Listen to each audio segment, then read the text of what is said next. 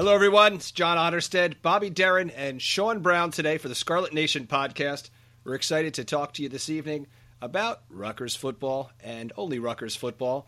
So I'm going to start it off here, welcoming the two of you and kicking it off. Bobby, talk to us.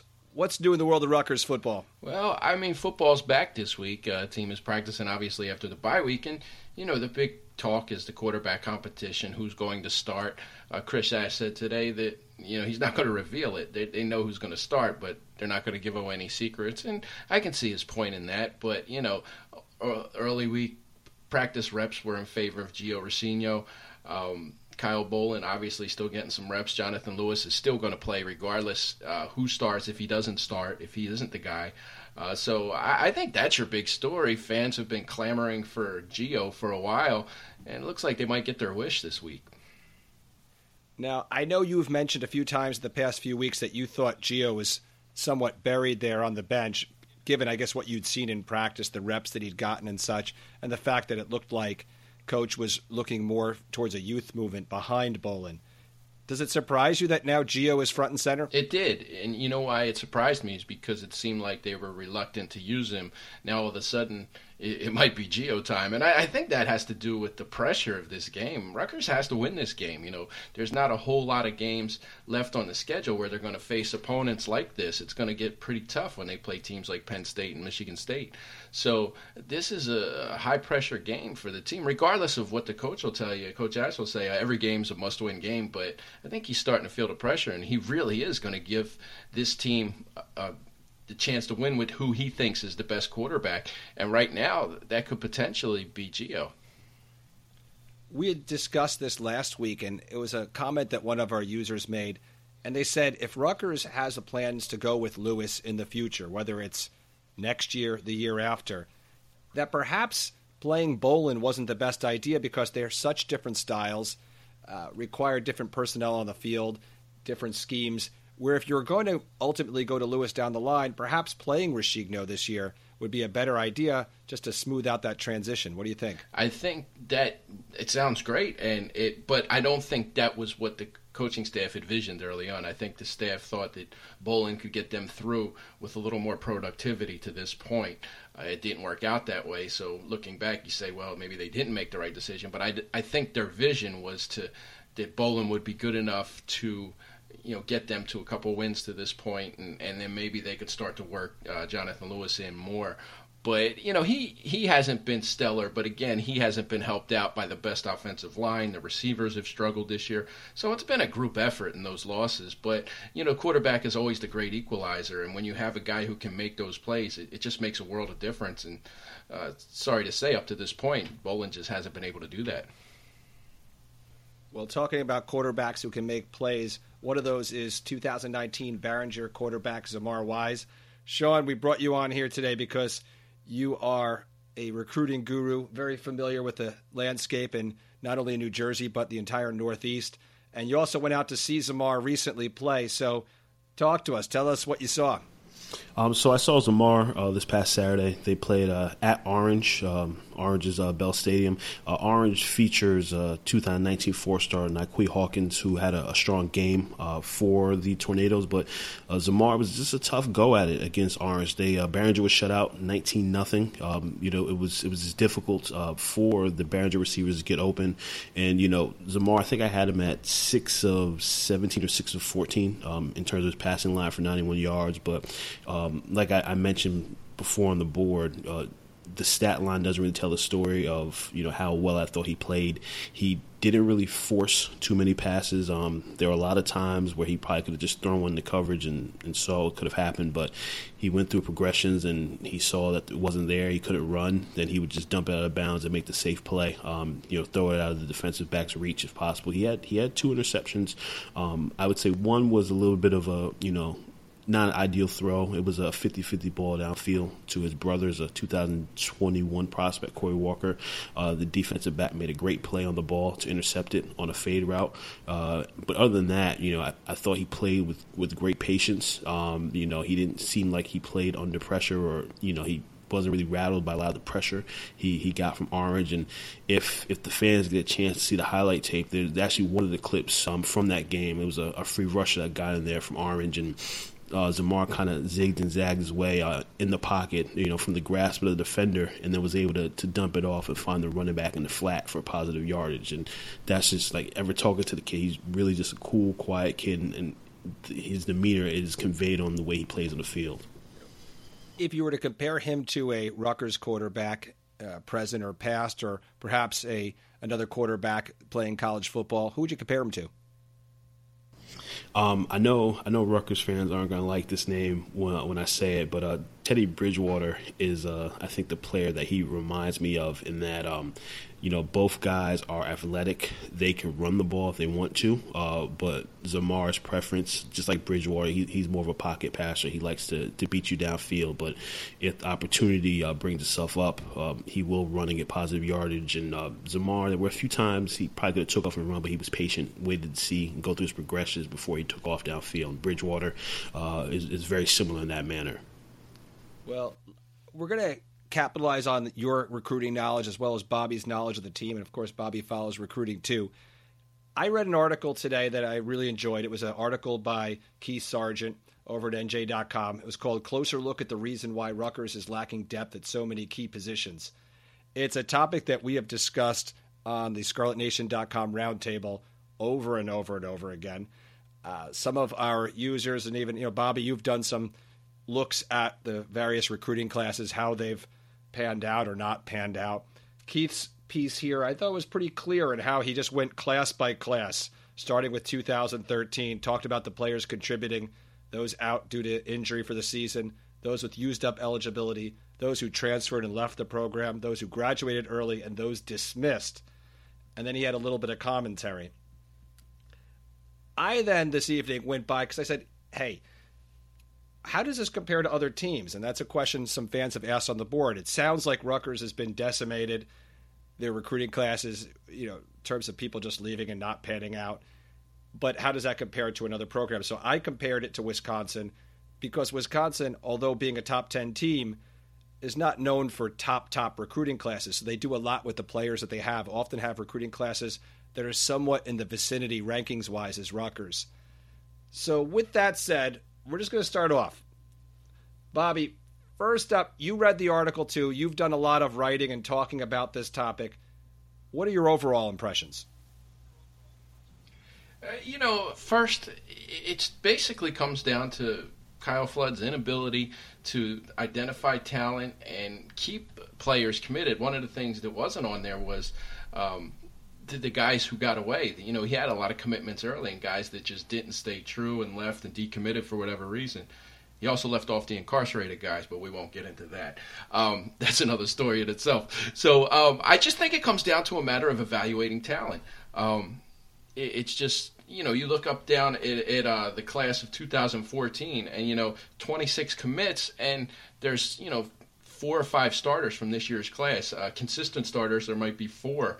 Um, you know, out of 26, that's a lot. You, you, go down the list of guys who aren't even with the team anymore: Sam Blue, Darian Daly, um, you know, Dre Boggs, uh, Jacob Kraut, Donald Bedell. You know, these guys just never panned out. And then you have guys that, that really, you know, Cam Lott is another one on there, Jaquise Webb. I mean, the list goes on and on. These are guys that you know, only had a couple other offers, and some didn't have any Power Five offers. And I think you're seeing why. It was just the inability to bring in Big Ten players when I looked at this and I compared Wisconsin to Rutgers, I immediately thought that it was going to be a wipeout in terms of the players who were contributing. If you asked me, when you look at the 2013 class, how they're doing now, the 2014 class, 2015, the groups that would be upperclassmen, I thought you'd see twice the amount of players contributing. That wasn't necessarily the case, although we're going to circle back to what you said because I think although Rutgers might have guys contributing, they're not contributing at a high level and maybe not even starting. But we'll start with that 2013 class. Wisconsin has six players who are contributing right now. Rutgers has five. With Rutgers, you have Grant, Joseph, Miller, Nash, and Teray. Um, you know, not not a huge difference. You move down to the 2014 class. And I know I brought that on up to you on air before, and I said Wisconsin 11, Rutgers 13, but you had something to say to that. What, what, what were your thoughts on that? you know, you have to look at the quality of players. I mean, somebody has to start, right? Uh, who you're bringing in, and also I think something that gets overlooked is the depth. When when you build these classes, not everybody's going to be a starter. But you go back to that 2013 class, and you know you have a Dante Ayers on there, a T.J. Taylor. Um, you know, guys, you know, Dante Ayers could provide running back help in the future. Um, DJ Taylor could have provided linebacker. He he was hurt though, so I won't. Uh, you know, that knee injury kind of hurt him. You know, Taylor Marini, uh, Josh Klecko on the D line, Nick Inter, Inter Nicola. I mean, these are guys who might not have been starters, but someone in their place who could have provided depth you know, on the D line, it could have prevented the team from getting gassed in the second half against Washington. So I, I, don't think you necessarily have to look at the star quality of the players as the serviceability of the players. Well, also, when you look down that list in that 2014 class for Wisconsin, as I said before, there's only 11 people who are contributing, but seven of them are from last year. They were on the All Big East team, either first, second, third, honorable mention, but they were somewhere on that team. And obviously, Rutgers can't really claim any of that in, in that class. Yeah, and, and, again, it comes down to you know evaluating talent, and it, when you look at these kids, one of one of the neat things that we do when we go watch these games, and I know Sean takes a very close look at it as well. You try and project how these kids are going to be three, four years from now. That's why I like to watch games down on the field because I like to see what happens between the highlights. You know, between that big play, what kind of demeanor do they have? What kind of work ethic do they have? Um, how is their rapport with their teammates? All of these things really have to go in to uh, you know projecting how a kid's going to turn out, and that's why I always harp on you know getting kids closer to home because you can get more familiarity with them in that sense. Whereas a kid out west, you're not going to get that intimate knowledge of, of what they're like as a player. Moving on to that 2015 class, Wisconsin has 11 players contributing, Rutgers 12. So at first glance, you say, all right, not that big of a difference. Um, I guess that doesn't really tell the entire story there. What do you think of that 2015 class? I mean, you look at the names on there. Same thing again. You know, Jack Shutek not here, Najee Clayton not here, uh, Sidney Gopre not here, Ronnie James not playing, Jarius Adams. It's the same same thing that, that you're seeing. There's a pattern there of guys that just didn't pan out, and I, I just think you have to chalk that up to the previous coaching staff's inability to evaluate talent, project talent in the future, and keep the talented guys who you actually had committed. Right, and those Rutgers players who are contributing, some nice players there, but perhaps we're not looking at any um, you know all Big Ten players at first glance here when I'm looking down that list. Oh, maybe one or two who have a, have a shot here, but uh, definitely not comparative to what you're seeing on the Wisconsin list, where they'll have, uh, gosh, it's it's it's a pretty impressive group there. Yeah, and, and, I know Sean, you saw some of the guys in, in, these classes too. Would you say the same thing about the, uh, you, you know, the talent level? What's kind of your take on that? Yeah, I remember for that class on offensive line in particular. I mean, it's you know going back to Schiano, the the camp setting is, is a hit or miss. Um, you know, obviously colleges want to see guys in person uh, and, and, give their best evaluation on their turf. But um, you know, Manny Taylor was a guy that hadn't played football up to that point, and you know they, they had him in camp. He impressed in there. Um, uh, Dante Owens was another guy uh, from Rennie, PA. No one really knew about. He, you know, he tore it up in camp and, and walked away with an offer. Uh, there were a lot of camp offers um, from this group. Um, even, you know, Trevor Morris was a guy. I know there were some other guys high on the board for Rutgers, and then he he came to camp and he ran, uh, I think, a four five. Um, you know, for for Coach Frazier, um, and you know, Deontay Roberts, another guy, came did a solo workout. Uh, it's worked out for him, but you know, it's it's a hit or miss, is what I'm saying with the camp setting, and they took a lot of guys guys that you know it it was kind of you know you're taking a chance and you know it's, it's worked out for some of them and it hasn't worked out for others. When I look down these lists, it also shows me something we've talked about before that not all three stars are created equally because when you look down the Wisconsin roster, you see a lot of guys who were three star players who really overachieved at the next level. Now Rutgers has had their own you know list of players who have gone on even from two star status to the NFL. But when you are at a, the point in a program where you can churn out all Big Ten players consistently from that three star range, you know that you're going to have a successful squad. Yeah, and you know, I think part of it now is keeping um, these kids together? Because it seems like another consistent tone is, or consistent theme, I'm sorry, is keeping these kids committed who they get early.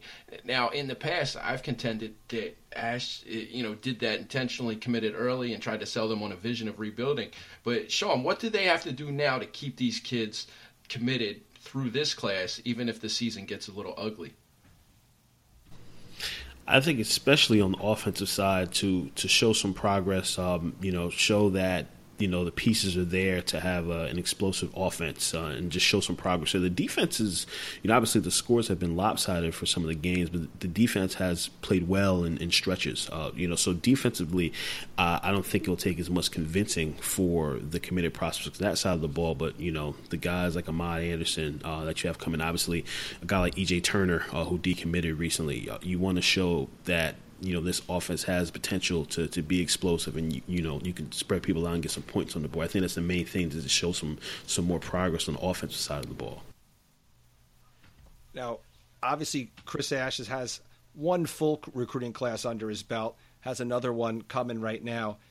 What have you seen, Sean, in terms of signs that things are headed in the right direction, that they'll be able to put together the talent to rise up those ranks in the Big Ten? In terms from a recruiting perspective, or just the players they're bringing in? Well, you know what? Let's look at it both. Any way you want to look at it. I mean, recruiting perspective, they're definitely they're putting in the effort. Um, you know that, and that's the main thing. Uh, you know, we always talk about the the Jeff Hafley type of guy and having him on staff. Um, and you know, I think you guys would agree from what we know they don't have anyone like that on the current staff. But where they are making up for it is, you know, uh, being proactive, uh, you know, keeping in touch with the guys. There's been a, a lot more invested in resources. You know, one one tidbit I haven't mentioned on the board, but I've noticed is that they actually have a, a new assistant uh, of uh, player personnel who's involved in recruiting. It's a gentleman, I believe his name is Jeff Jones, and he worked under Jerry Kill at Minnesota. Uh, he played at Jerry Kill, uh, played for Jerry Kill at Southern Illinois, and then he worked under him, head of recruiting at Minnesota. So that's you know another guy that you know knows the type of eye that he wants to bring in offensively, and, and they've hired more staffers, more resources to, to you know keep in contact with these kids. So they're they're working harder on that end and investing more on that end. And then you know player wise, they're they're getting better athletes. You know guys like Ahmad Anderson who could play both sides of the ball, um, uh, Zaire Lacewell, another guy who could play both sides of the ball. You know um, you know even the guy Jalen Chapman who we we talk highly about coming from California. So that they're getting better athletes in the program. Uh, you know getting guys that can help them in multiple places, and especially on special teams. Coming forward into this next game against Illinois, I know it's a big one for Rutgers. It's, I guess you'd call it a must win. Bobby, Sean, what do you think Rutgers has to do to come away with a win this week? I think they have to establish the running game. I think it just opens everything else up. You know, whoever's throwing the ball at quarterback is going to have an easier time if they can start grinding out some yards on the ground. And, and, Illinois has the worst rush defense in the Big Ten, so they should be able to expose it. I, I know it's been kind of a Jekyll and Hyde uh, thing for the offensive line early on. It came out very good against Washington, and it kind of did a disappearing act in, in the subsequent weeks. So I, I really think that they have to establish the run and this is going to be not the prettiest game. So I think the team that makes the fewest mistakes, turnover wise, maybe some mental errors, is, going to be the team that comes out on top. Sean, what do you think? I would agree with Bobby on that. You know, this this offense is you know based on trying to establish the run uh, in hopes of opening up some play action. So they, you know, Gus Edwards, Gus the Bus, you know, has to get it going. Uh, you know, Robert Martin, those guys, and then it'll make it easier for the guys outside. I know there's been some issues uh, with the receivers getting separation. So you know, if the run game's going to play action, that's just an extra step that they'll hopefully have uh, on those defensive backs from Illinois. And like Bobby said, also cutting out those mistakes, less turnovers, and just playing as clean of a football game as possible right, Bobby, you have a, a guess on what the score is going to be? Um, I you know I always like to do that with our preview, but I, am thinking it's going to be a low scoring contest. Uh, I, I, don't think it's going to be you know uh, I think it's going to be a close game. I don't think it's going to be a blowout either way. I think you're going to see some some struggles offensively. Um, it's going to be I wouldn't actually call it a defensive chess match, but you know I think it'll be on the lower lower scoring side of the game. And I, I said you know which which team commits the fewest mistakes. I mean throw up a coin, flip it, and there you could have your answer. Sean, prediction? Uh, I'm going to go uh, 28 14 Rutgers on the road, uh, getting a W in the Big Ten. And that would be an offensive explosion for the Scarlet Knights. what goes into what's the key to that one? I mean, Sean, are they going to score on the ground or in the air? What's what's kind of the prediction?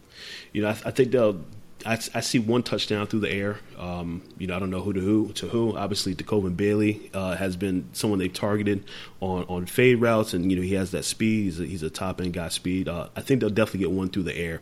Uh, but like I said, you know Jerry Kill's offenses they they want to establish that run game. They're not going to spread you out like Texas Tech and, and, and throw it every down. But uh, you know definitely the, it's the ground game is the, the heart and soul of the team.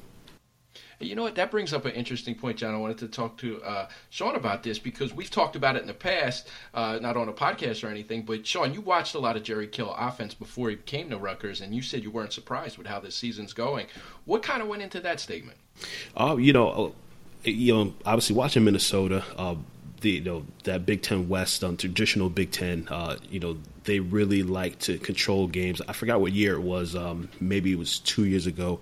And Minnesota was ranked in the top 15. They they hosted uh, Ohio State. Uh, I think that was a game. Actually, no, it wasn't a game. JT Barrett broke an ankle, but you know they, they kept it competitive for most of the game, and that and that Minnesota Gophers team was you know based around uh, having strong running backs, multiple backs that could you know carry the load, you know, uh, and a decent defense, but would keep the ball out of the hands of, of the more uh, explosive offensive teams, you know, and would slow the game down and grind the game down. And then obviously Coach Kill spent time last year with Bill Snyder at uh, Kansas State, and you know he's even mentioned that this offense that he's putting together at Rutgers is, you know, in his hopes to be a hybrid of what he's done in the past uh, at Minnesota, at Northern Illinois, and then what he learned from his time at uh, at Kansas State, and that's another team playing in that that wild Big 12 where everyone's trying to put up 70 points a game. Kansas State, you know, methodical, control the clock, run the football, you know, hopefully have a quarterback that's athletic enough where he's a threat on the ground as well and, you know, slow the game down. So that's, you know,